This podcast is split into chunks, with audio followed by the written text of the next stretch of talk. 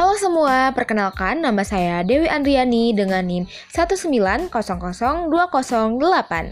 Nah, pada kesempatan kali ini di sini saya akan membahas materi terkait norma-norma dalam kehidupan bermasyarakat yang sudah tercantum dalam kompetisi dasar 1.2, 2.2, 3.2, dan 4.2 kelas 7 SMP. Nah, sebelum membahas lebih lanjut, kita harus mengetahui dulu apa itu norma. Nah, norma merupakan kata yang berasal dari bahasa Belanda, yaitu norm yang memiliki arti patokan, pedoman, atau pokok kaidah. Sedangkan dari bahasa Latin yaitu mos yang memiliki arti tata kelakuan, adat istiadat, atau kebiasaan. Nah, adapun berdasarkan Kamus Besar Bahasa Indonesia, norma memiliki arti sebagai aturan maupun ketentuan yang sifatnya mengikat suatu kelompok orang yang ada di dalamnya, di mana norma diterapkan sebagai panduan, tatanan, dan juga pengendali tingkah laku yang sesuai. Nah, di sini ada pun menurut John J. Masionis yang merupakan profesor sosiologi menyatakan bahwa norma merupakan segala aturan ya, dan harapan yang ada di masyarakat yang memandu segala perilaku yang dilakukan anggota masyarakat. Selanjutnya ada macam-macam norma. Norma sendiri dibagi menjadi dua berdasarkan sifatnya. Yang pertama ada norma formal. Norma formal merupakan suatu aturan yang dijalankan oleh masyarakat yang dirumuskan oleh pihak yang berwenang seperti pemerintah maupun lembaga masyarakat atau institusi resmi yang berguna untuk mengatur masyarakat dan memastikan adanya kesepakatan bersama yang sifatnya itu resmi maupun formal. Nah, contohnya di sini adalah mengenai pelestarian lingkungan hidup yang diatur dalam Peraturan Daerah Nomor 6 Tahun 2008 yang tertera pada lembaga daerah. Lalu selanjutnya ada norma non-formal, merupakan suatu bentuk ketentuan maupun aturan yang dijalankan masyarakat dalam sebuah lingkungan tanpa diketahui siapa yang merumuskannya dan biasanya bentuk dari non-formal ini tidak tertulis. Nah, contohnya itu ialah aturan-aturan yang ada di rumah maupun keluarga, seperti bagaimana cara kita bersikap ketika makan ataupun minum dan juga bagaimana cara kita berpakaian, yang biasanya norma non-formal ini berbentuk sebuah kebiasaan. Selanjutnya ada jenis-jenis norma.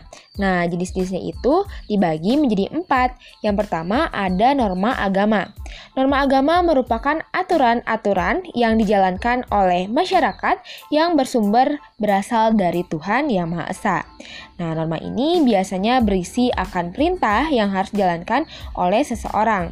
Ajaran yang merupakan segala ilmu ataupun pedoman bagi para penganut agama tersebut maupun larangan yang berarti tidak melakukan suatu perbuatan yang seharusnya dihindari. Nah, contohnya di mana dalam agama Islam dila, diajarkan bahwa kita itu dilarang memakan makanan yang mengandung babi. Sedangkan agama memiliki e, pantangan lain yang berbeda mengikuti ajaran agama masing-masing. Yang kedua ada norma kesusilaan. Nah, norma kesusilaan merupakan aturan-aturan yang dijalankan oleh masyarakat yang sumbernya berasal dari hati nurani seseorang. Contoh dari norma kesusilaan ini adalah bagaimana seorang siswa yang mengetahui bahwa menyontek adalah perbuatan yang salah sehingga dia lebih memilih untuk belajar daripada menyontek teman sekolahnya.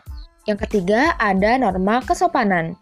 Merupakan aturan-aturan yang menekankan pada perbuatan seseorang untuk mencoba menjaga kesopanan, santunan, tata krama mereka, dan juga adat istiadat setiap individu. Nah, contohnya adalah menghormati orang yang lebih tua dengan memanggil panggilan kakak kepada orang yang lebih tua lalu tidak membuang ludah sembarangan di tempat umum, lalu juga siswa yang bersikap sopan kepada eh, yang lebih tua itu merupakan bentuk hormat terhadap pengajar dan masih banyak lagi. Dan yang terakhir ada norma hukum, merupakan aturan-aturan yang dibuat oleh badan yang bertanggung jawab seperti pemerintah yang dikemas dalam bentuk undang-undang. Contohnya di Indonesia ada aturan hukum yang diatur berdasarkan Undang-Undang Dasar 1945. Sehingga jika melakukan pelanggaran seperti mencuri atau tidak membayar pajak sesuai ketentuan akan mendapatkan sanksi berupa undang-undang yang ada. Adapun tujuan dari penegakan norma yaitu untuk memastikan terciptanya kehidupan masyarakat yang lebih aman dan tertib, untuk mengatur perbuatan masyarakat agar sesuai dengan nilai yang ada dan berlaku, lalu agar dapat mencegah adanya benturan kepentingan antar masyarakat, lalu untuk membantu masyarakat dalam mencapai tujuan atau kesepakatan bersama, dan masih banyak lagi. Lalu bagaimana sih praktik perilaku taat norma di sekolah? Yang pertama, kita bisa mengerjakan PR di rumah, lalu memakai seragam sekolah sesuai ketentuan, lalu masuk sekolah tepat waktu, tidak boleh berbicara kasar kepada guru, tidak makan saat ada pembelajaran di kelas, mengumpulkan tugas tepat waktu, dan juga disiplin dengan tata tertib di sekolah. Sekian pembahasan yang dapat saya sampaikan.